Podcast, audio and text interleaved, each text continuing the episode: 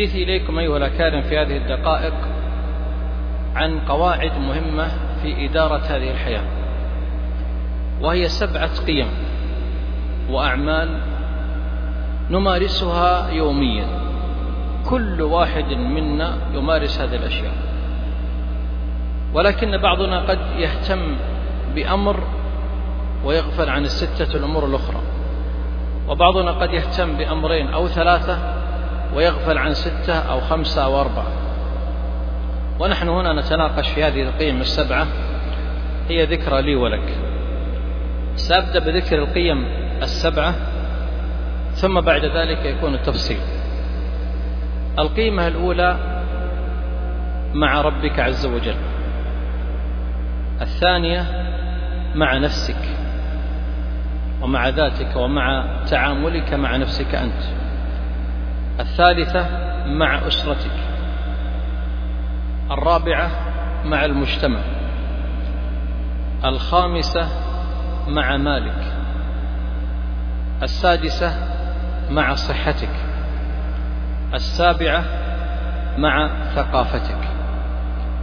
نبدأ بالأمر الأول. قيمتك مع الله عز وجل. أنت كل يوم تمارس أعمال صالحة. وكل يوم قد تقع في أخطاء معينة. لك علاقة مع الله عز وجل. هل أنت تهتم بهذا الأمر أم لا؟ وما مدى اهتمامك بهذا الأمر؟ نضرب مثال. بعضنا قد يهتم مثلا بأمور المال والتجارة ويغفل عن الجانب العبادي. يعني يكون في المحل التجاري أو قد يكون عنده معاملات على الإنترنت أسهم وعقارات وغير ذلك ثم يؤذن للصلاة. فتجد أنه يهمل الجانب المتعلق بدينه لأنه مهتم بدنياه. فهو أهمل القيمة الأولى وهي التي تكون مع الله عز وجل واهتم بأمر دنياه. إذا ابدأ حفظك الله أول قيمة. أول أمر يجب أن تضع في أولويات كل يوم هو تعاملك مع الله عز وجل. يقول أحد الدعاة إلى الله أقمت دورة دورة تدريبية في الكلام عن السعادة وما يتعلق بها. فجاء أحد المتدربين الحضور فقال يا دكتور أنا تاجر وعندي أموال كثيرة. ولكن لا أجد السعادة التي تتكلم عنها أنت. يقول هذا الدكتور فسألته يعني سألت الشخص هل أنت لك قيمة مع الله؟ هل أنت تعتني بدينك؟ هل لك علاقة مع الله وعناية بذلك؟ قال أنا لا أصلي. واضح أيها الأحبة إذا القيمة الأولى مفقودة. فهو عنده مال وعنده وعنده ولكن ليس كل القيم لا قيمة لها لأنه أهمل القيمة الأولى مع الله عز وجل. فقال له دكتور مدرب قال ابدأ وصحح علاقتك مع الله عز وجل. يقول الدورة مستمرة وابدأ بالصلاة من اليوم. فجاء اليوم الثاني وإذا به منشرح الصدر الابتسامة تعلو وجهه ومحياه. فقال لي يا دكتور أسأل الله أن يكتب أجرك. والله إني شعرت بطعم للحياة من حين بدأت في أول صلاة. الذين آمنوا وتطمئن قلوبهم بذكر الله ألا بذكر الله تطمئن القلوب. قلبك لا يسعد بكثرة النساء ولا بجمالهم ولا بكثرة السياحة والسفر ولا بالعقارات ولا بالأموال. لا يسعد أبدا إلا إذا اقتربت من الحميد المجيد سبحانه وتعالى. القيمة الثانية مع نفسك. يعني هل أنت تعتني بثقافة نفسك بنجاح نفسك بتحفيز نفسك بطموحاتك أم لا؟ هل أنت دائما تحبط نفسك وتثبط نفسك؟ أنا لا أستطيع أن أتغير أنا ما أستطيع أعمل شيء أنا مسكين أنا علي يعني دائما ترمي باللوم على ذاتك. أم أنك متفائل وعندك إيجابية وعندك نظرة جميلة للحياة وأنا سأفعل إن شاء الله الجديد وسأغير من حالي وحال المجتمع. بعضنا مع نفسه متحطم. أسأل في أي أمر؟ لو ناقشته نسأل الله أن يكتب أجرك. لو ناقشت في قضية مثلا في دراسته مثلا قال والله أنا تأخرت في الجامعة ولا أستطيع أن أدرس. طيب كيف العمل؟ قال والله عندنا مدير سيء ولا أستطيع أن أعمل شيء. عندي مشكلة في البيت ولا أقدر أن أعمل شيء. رأيت الاستسلام هذا موجود عند بعض الناس. يجب أن تكون واثقا بالله ثم بنفسك. يعني عندك ثقة بنفسك وأنك قادر إن شاء الله على أن تغير من نفسك. القيمة الثالثة مع أسرتك. أنت كل يوم لك أسرة. يعني يوميا تجلس مع الوالدين ولا لا؟ ومع الزوجة ومع الأبناء. يوميا لك علاقة مع الأسرة كل يوم.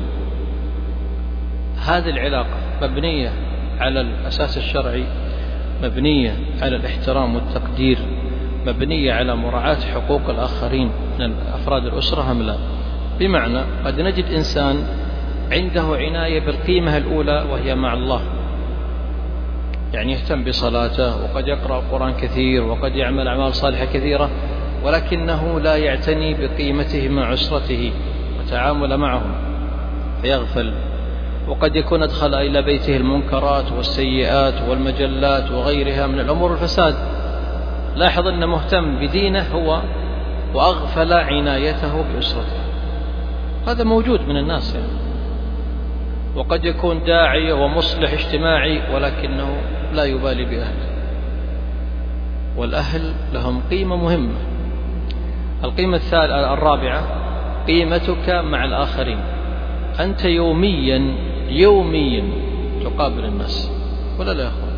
أنت تقابلني وأقابلك. تصلي معي وأصلي معك. في العمل أصدقاء في الجيران آه، في الشارع تقابل الناس. تدخل المطعم تقابل الناس. تذهب إلى السوق تقابل يوميا تقابل المجتمع. أنت لا تعيش وحدك في الكون. علاقتك في المجتمع مبنية على أي شيء؟ هل عندك حسن خلق؟ هل عندك ابتسامة؟ وتبسمك في وجه أخيك إيش؟ صدقة احترامك للآخرين مراعاة الذوقيات العامة. توقف سيارتك عند المحل أو بجانب المحل. آه، عند الإشارة المجتمع ينظر إليك. كيف تعاملك عند الإشارة؟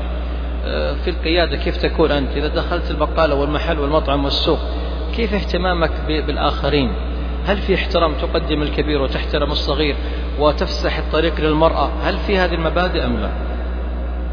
قد يكون إنسان مهتم بدينه ومهتم بنفسه ومهتم بأسرته ولكن مع المجتمع سيء الأخلاق لا يبالي بهم. قد يقود سيارته بطريقة يعني يزعج الآخرين قد يقف بسيارته في مكان ولا يبالي بالناس وهذا نشاهده. القيمة الخامسة القيمة الصحية.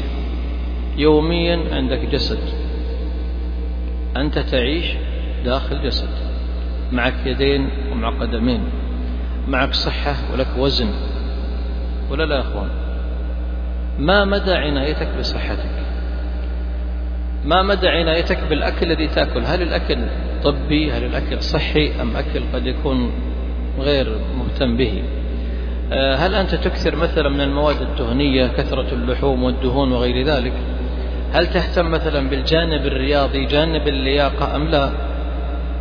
بعضنا مشغول بتجارته ومشغول بأهله ومشغول بدنياه أما الجانب الصحي فلا يبالي. قد يمرض ابنه قد يمرض هو وعنده مراجعات فلا ينتبه للمستشفى أو المراجعات بحجة أنه مرتبط بالعمل. فيهمل صحته على حساب أشياء أخرى. كل شيء له قيمة. ضع كل شيء في في حجمه المناسب. اهتم بصحتك الرياضة والمشي مطلب كبير. والنبي صلى الله عليه وسلم وصحابته الكرام كانوا على جانب كبير من اللياقة اللياقة البدنية. كيف كانوا ينتصرون في المعارك؟ لو كان ما أحد يقدر يمشي زي بعضنا لو تقول له امشي كيلو قال والله اسمح لي الله يخلي السيارات. يعني المعارك اللي قادها النبي عليه الصلاة والسلام والصحابة ألا تتطلب لياقة يا إخوان ولا لا؟ سلمة بن الأكوى أحد الصحابة كان يسابق الفرس. الفرس يركض وهو يسبقه بقدميه. يعني عندها 150 كيلو زي بعض الناس. مشكلة. يعني بعضنا يأكل يشرب ينام يأكل يشرب ينام تمر وحلا وأكل وقهوة. كل خمس دقائق عند واحد. يتقهوى عند محمد يتعشى عند أبو علي. يحبه في الله. أحبك الله الذي أحبتنا فيه. ما في مشي. أكثرنا لا يمشي ما في لياقة. ما ينتبه الأكل هذا صحي ولا غير صحي. كم نسبة الدهون في. يعني مثلا الوجبات السريعة. ممكن أكل وجبة سريعة في الشهر مرة. أما بعض العوائل خاصة في الإجازة يمكن يوميا يأكلون. صح ولا لا؟ يوميا يأكل يعني مثال البروست. هذا البروست الآن يغلي في زيت الزيت هذا استخدم استخدم كم مرة؟ الزيت يستخدم مرة واحدة طبيا أنا لست طبيبا ولكن هذا كلام الأطباء. يستخدم الزيت فيقلي فتبقى عند يعني في نفس يستخدم العامل في المطعم. فيضع فيه يمكن يوم كامل أكثر من 500 دجاجة وأن تأكل من هذا الزيت الذي تش... من هذا اللحم الذي تشبع بأنواع من الزيوت. وأحرق ثم أعيد ثم أحرق ثم قالوا تسمم. والله أنت اللي تسممت. لا تكثر وانتبه واللياقة والأمور. مهمة هذه. القيمة السادسة القيمة المالية. المال في جيبي وفي جيبك. ولكن كيف أصرف مالي وكيف تصرف مالك؟ يقولون المال المال من أسهل الأشياء أن تنفقه ومن أصعب الأشياء أن تحصل عليه. إيش رأيكم؟ توافقوني ولا تخالفوني؟ يعني مثلا معي خمسين ريال. ودخلت بقالة وأخذت لبن وأخذت خبز وأخذت شيء. بكل سهولة أخرج خمسين وأعطيها العامل وأخذ الأغراض هي سهل. ولكن كيف تعود لي الخمسين مرة أخرى في جيبي؟ كيف؟ مني مني رجع الخمسين هذه. طبعا مثال خمسين إحنا نصرف أكثر من ذلك. طيب والله صرفت ألف ريال على شيء معين.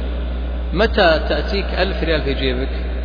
لنهاية الشهر إذا ما عندك عمل آخر صح ولا لا؟ إذا لا تصرف مالك حفظك الله إلا في الضروريات في المهمات. قضاء الديون الواجبات على الأسرة الأجار المستلزمات الضرورية. إياك أن تصرف على كماليات وأنت مطالب بضروريات الحياة. ولا تستجيب دائما لرغبات الأصدقاء والمجاملات والعواطف أو حتى لرغبات الأسرة أحيانا حتى لو طلبت الزوجة أو الأبناء والبنات شيء كمالي. قد يناسب أنك لا تأتي بهذا الشيء اليوم. ممكن أجيب أبشر ولكن بعد أسبوع بعد شهر. يكون في اتفاق حتى لا يكون هناك خلاف. لا يناسب أن نأتي هذا الوقت يناسب وقت آخر. أو آتي بشيء يماثله ولكن بسعر أقل. يعني القضية تحتاج إلى دراسة. أخيرا القيمة الثقافية. لو سألتك سؤال اليوم كم معلومة حصلت عليه اليوم؟ كم فائدة وصلت إليك؟ كم كلام مفيد قرأته؟ كم معلومة سواء دينية أو دنيوية؟ يعني بعضنا ثقافته ثقافة جرائد. ذهب وقام وجلس وحصل حادث في الطريق بين فلان وفلان وسيارة اشتعل فيها النار واحترق بيت أبو علي ووجدوا باذنجان عشر كيلو وهناك امرأة أنجبت خمسة توأم. الله أكبر ما أحلى الفوائد. فوائد مهمة جدا في الحياة. هذه فوائد؟ هذه تصحح مسار حياتك. هذه تبني ثقافة فيك. إذا لابد أن يكون لك شيء تقرأه وشيء تستفيد منه سواء من خلال الإنترنت من خلال الكتب من خلال سماع البرامج من خلال متابعة القنوات النافعة. اعتني بثقافتك. المعلومات تفيدك في إدارة حياتك. أطلت عليكم ولكن لعلي أذكر في ختام هذه الكلمة بالقيم. أولا مع الله عز وجل مع نفسك مع أسرتك مع المجتمع مع صحتك مع مالك مع ثقافتك. أسأل الله أن يرزقنا وإياكم التوازن في هذه الحياة وأن يجعل أعمالنا ترضي وأن يجمعنا بكم في جنات ونهر في مقعد صدق عند ملك مقتدر وصلى الله وسلم على نبينا محمد.